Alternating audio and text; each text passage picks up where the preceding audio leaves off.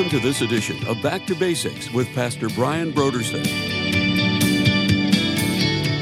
You know, if I don't pray much, it just shows that I'm really more dependent on myself or others than I am on God. A person with a strong prayer life is a person who says, you know, I need the Lord. And of course, we all need the Lord. But praying is something that you find consistently marking the lives of people that God has used throughout history.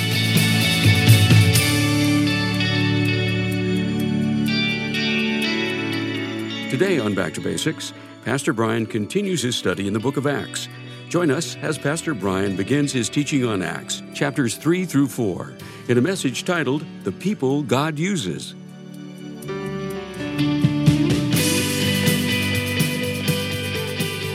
Now, here's Pastor Brian. All right, we are back in some of the verses that we have previously covered, but I wanted to kind of pause and before we go on in the, the story, I wanted to take a closer look at the events that surrounded the healing of this lame man. So, everything we read about today, of course, goes back to what is recorded for us in the third chapter. So, we're going to go back and forth between chapters three and four today. And I want to look specifically at the apostles Peter and John and see by observing them in this situation what we can learn about the people God uses. So that's our message today. And what I want us to see is that there are certain habits, there are certain practices, there are certain things that are common to those people that God have used, people that God has, has used in the distant past, like we have recorded for us here in the Bible, uh, but people that uh, God has also used throughout the history of the church, people that God would be using today. There are similar things that everyone who is used by God has in common. And so we want to look at those things to the end that we would ourselves be used by the Lord. So we're going to look at those things in a moment. But before we do that, there are three things that I want to say. Number one, God wants to use you. God wants to use you. That is part of his plan for your life is that he would use your life for his purposes. When I was a, a really uh, young Christian, I'll never forget when I first heard this verse I want to share with you. And I can't remember if I read it or if somebody told me about it, but I was so amazed when I discovered this verse. It's Second Chronicles 16 9, and it says this For the eyes of the Lord go to and fro throughout the whole earth, looking to show himself strong on behalf of those whose hearts are loyal to him. And I remember when I first heard that, I thought, wow, that is so amazing. Because even in those early days, I felt within me, you know, I felt a desire. I wanted to do something for God. And then to find out that God is actually looking for people that he can work through, that just really, really fascinated me and excited me and, you know, helped me in moving forward and serving the Lord because I knew that that he wanted to work through my life. So I want all of us to know that right up front. God wants to use you. Secondly, we need to know this there is so much joy and fulfillment in being used by God. You know, this is really true. When, when God uses you, there's, there's something that happens where you just, man, you just feel like, wow, this is just what I was created for.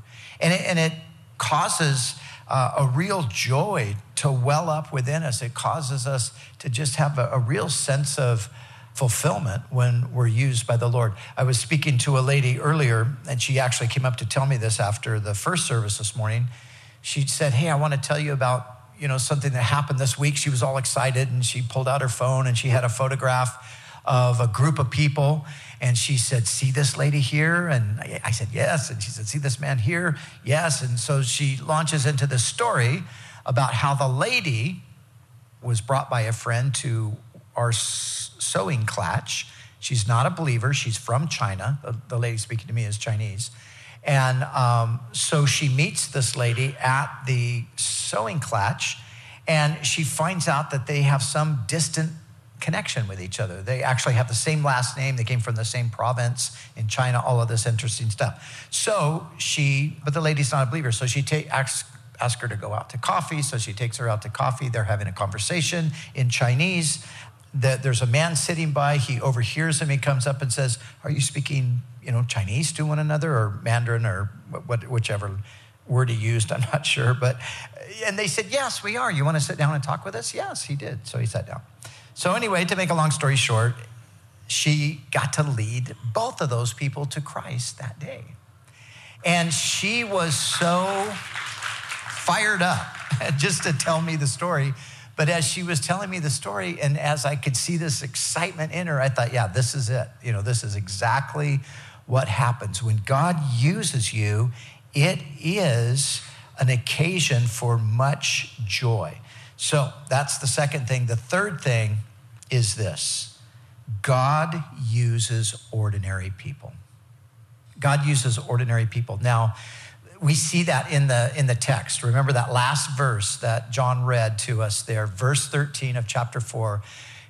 Remember what it says that the, these leaders as as Peter and John are standing before them, it says that they marveled because they were uneducated and untrained men. Now, the, the words that are used there, uneducated, means not that they were uneducated in the sense that they were, you know, ignorant or unintelligent. It means that they had not gone through the academic system. They had not gone through the theological universities at the time. So they recognized that that was the case. But the second thing, where it says they were untrained, the word there is really more properly translated as they were common. They were common people, or another way to put it is they were ordinary. And this is what they were marveling at. These ordinary guys, they're just guys. And obviously, this notable miracle had taken place. They couldn't deny it. And so we see through that that God uses ordinary people. God has made it his general practice to use ordinary people. Now, you can certainly find cases where, you know, here's an extraordinarily intelligent person or something like that that God has saved and used. Obviously, that happens. But the majority of people have been ordinary people, the people that have had the greatest impact for the kingdom of God in the world throughout history have been ordinary people. And Paul, writing to the Corinthians who lived in a very much philosophical environment, of course, they were Greeks, and therefore philosophy was a huge part of their culture. Paul, writing to the Corinthians, he said this He said, For consider your calling, brothers. Not many of you were wise according to worldly standards, not many were powerful, not many were of noble birth. But God chose what is foolish in the world to shame the wise. God chose what is weak in the world to shame the strong. God chose what is low and despised in the world, even things that are not, to bring to nothing things that are, so that no human being might boast in the presence of God. Now, it's so important for us to know this because the moment you have a sense that God wants to use you, or, or the moment something comes to your mind that you might do for the Lord, you know what's going to happen? You're going to have a thought in your mind that says, you know, who are you? I mean, you know, you're just such an ordinary person. I mean, are, do you think God really would want to use you? Oh, that, that's never going to happen. But now you know. When that thought comes, like, well, maybe I could do this for the Lord, and immediately, like, well, you're just ordinary. Now you can say, yes, I am an ordinary person. And those are the people that God uses. So I wanted us to just have that as kind of our foundation. And, and now I want to, to move on and look at certain things about these guys here in the story. And through that, learning from them about the people that God uses. So, the first thing I want you to notice is in the very first verse of chapter three, where it tells us that Peter and John went up together to the temple at the hour of prayer. So, here's the first thing we learn they prayed. People that God uses are people who pray. Now, praying, of course, is we're talking to God. And also, as we're praying, we are expressing faith because we're not going to pray if we don't believe there's a God. So we're praying, expressing faith that there is a God. And we're also really acknowledging our dependency upon God. You know, if I don't pray much, it just shows that I'm really more dependent on myself or others than I am on God. A person with a, a strong prayer life is a person who says, you know, I need the Lord. And of course, if we're all thinking correctly, we all need the Lord. But praying is something that you find consistently marking the lives of people that God, have used, God has used throughout history. You find it in the Bible, you find it in the history of the church, the men and women that have been significantly or powerfully used, you find that they're people who prayed. So that's the first thing we see. The second thing we see is that they were men who knew God's word. If you go down to the 22nd verse, now remember here in the story, the lame man is healed. This causes a big crowd to gather around. Peter then begins to preach the gospel to them. And in the course of preaching, telling them about Jesus who had risen from the dead, in verse 22, he says, For Moses truly said to the fathers, The Lord your God will raise up for you a prophet like me from your brethren. Him you shall hear in all things, whatever he says to you. And then verse 24, yes, and all the prophets from Samuel and those who follow, as many as have spoken, have foretold of these days. So what we see here with Peter is that Peter knew God's word. Now remember what the leaders said about these men. They're uneducated. Who, who are these uneducated people? How is it that they can do this? Well, they were uneducated in as much as they didn't go to seminary they didn't have a THD or an MDiv, but they certainly had the most important thing they had the knowledge of God's word. Peter was a fisherman. Remember, he was an ordinary guy. John was a fisherman. But they knew the word of God. And this is the truth that the people that God uses are people who know his word because it's through God's word that he works. We live in a world full of confusion. We live in a world full of questions. And guess what? God has the answer. So people are confused. People have questions. How do we help them? Well, we need to be able to speak God's word to them. But I have to know God's word if, if I'm going to speak God's word. And so these men, ordinary as they were, they were men who knew the word of God. They were able to speak it into the situation there. They were able to address the issues of the day with the word of God. And that's what God wants to be able to do through us as well. That's, that's how God's going to use us if we know his word and we're able to communicate it to others. I was telling the, the last service how I, I think sometimes, you know, I've mentioned before that I like social media and you have things like Twitter and Instagram, all of that stuff. And um, Twitter in particular is a platform where, you know, a lot of times you'll have there's a lot of news on Twitter, but then there's a lot of quotations and things like that. So it, it's pretty obvious that people are uh, always sort of trying to one up each other sometimes on like, you know, I got this great quote from this guy or that guy and putting that out there. And that's all good. I like to do that myself. But I thought, you know, I mean, can you ever improve upon just basically quoting a scripture? Because if you want to talk about great people's words, well, the scripture is God's word. You don't get any greater than that. You don't get anything that's more powerful than that.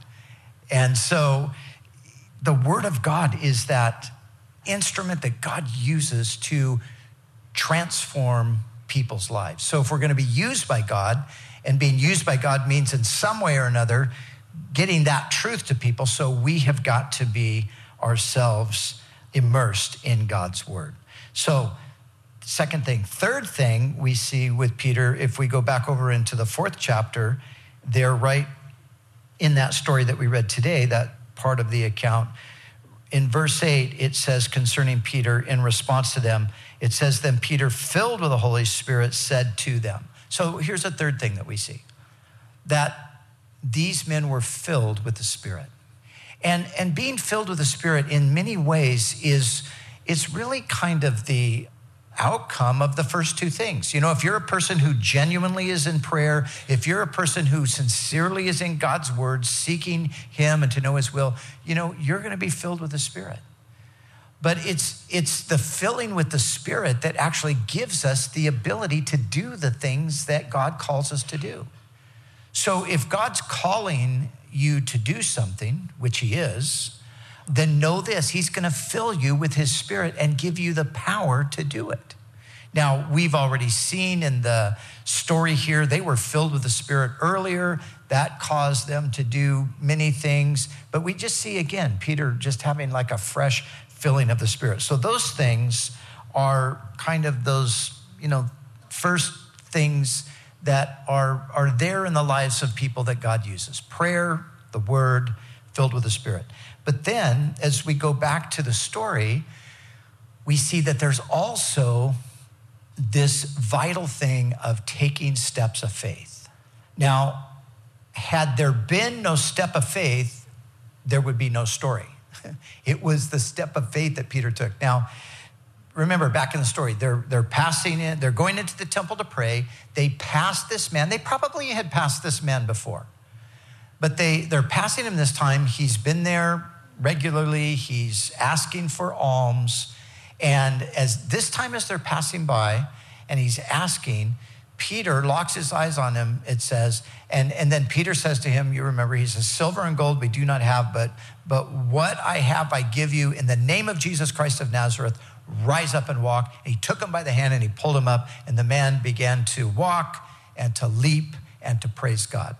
Now, I want to tell you, Peter had to take a step of faith in order for that to happen.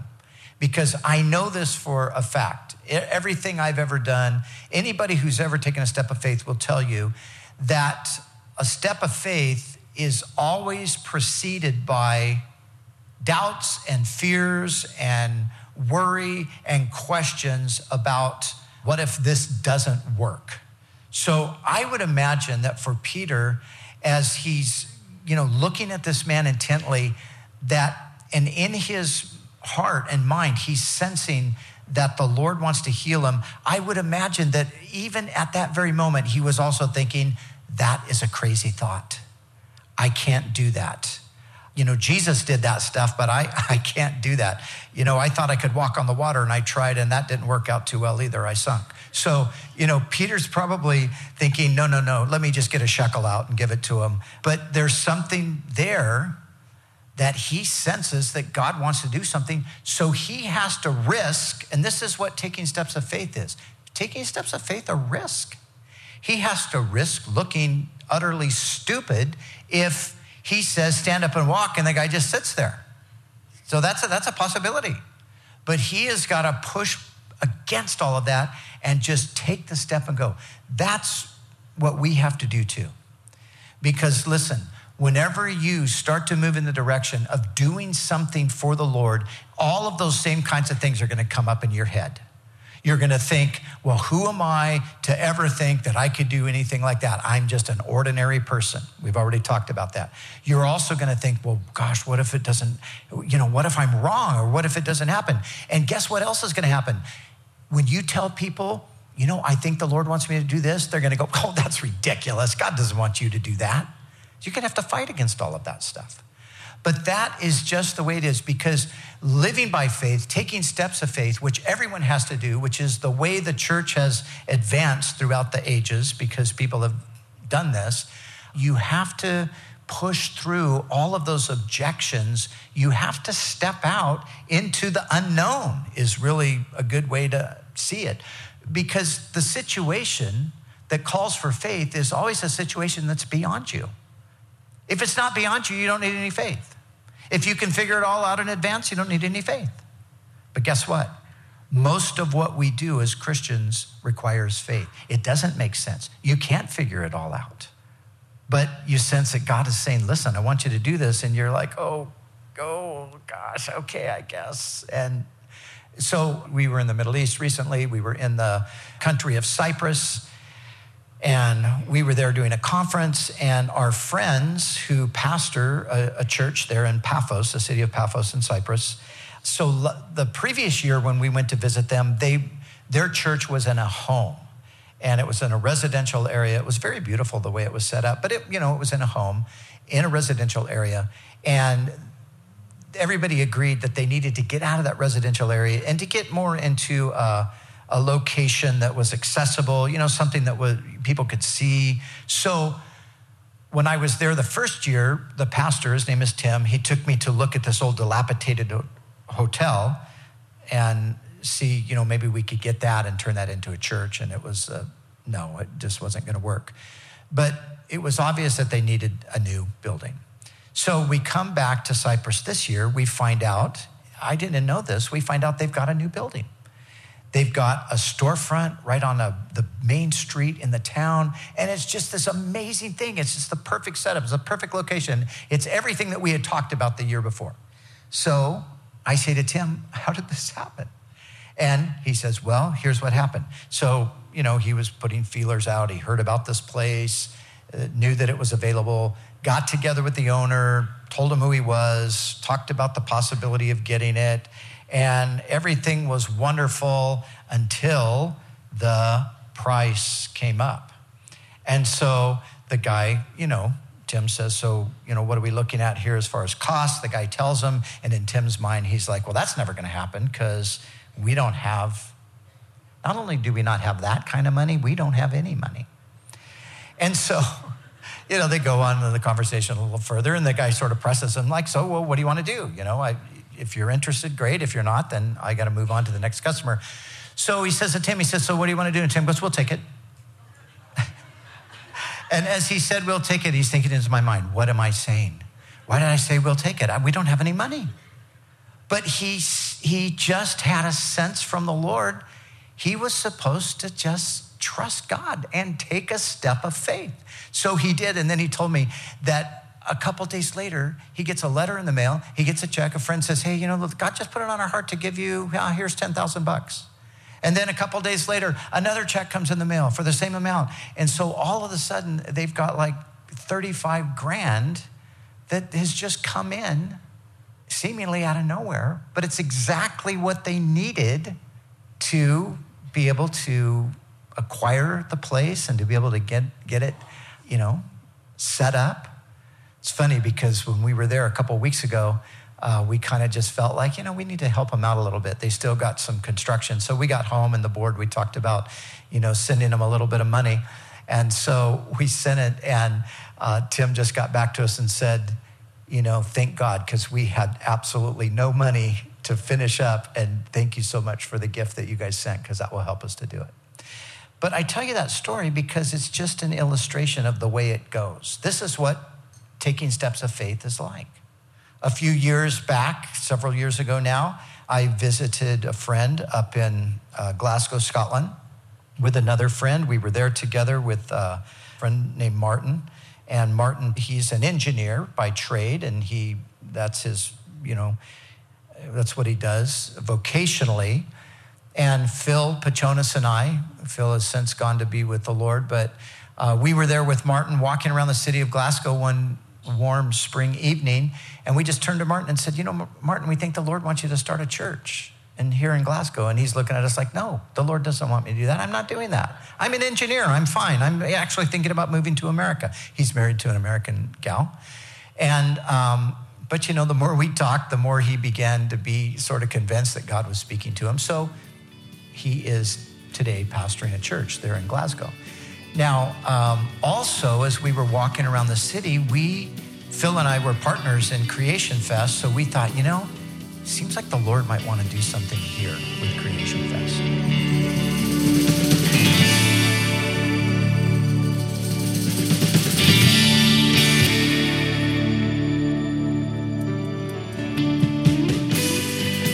For the month of March, Back to Basics Radio is offering a book titled One Minute Answers to Skeptics Concise Responses to the Top 50 Objections and Questions by Charlie Campbell. Learn how to give a defense for the faith in a conversational style and strengthen your own confidence in the existence of God and the reliability of the Word. The book, One Minute Answers to Skeptics by Charlie Campbell, is our gift to say thank you for your donation to Back to Basics.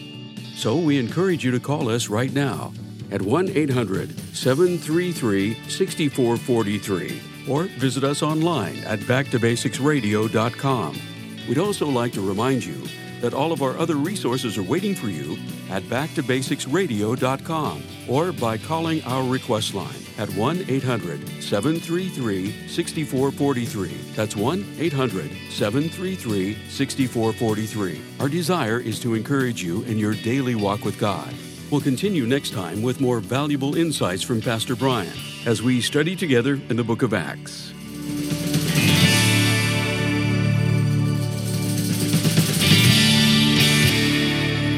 Back to Basics is the preaching and teaching ministry of Calvary Chapel, Costa Mesa, California.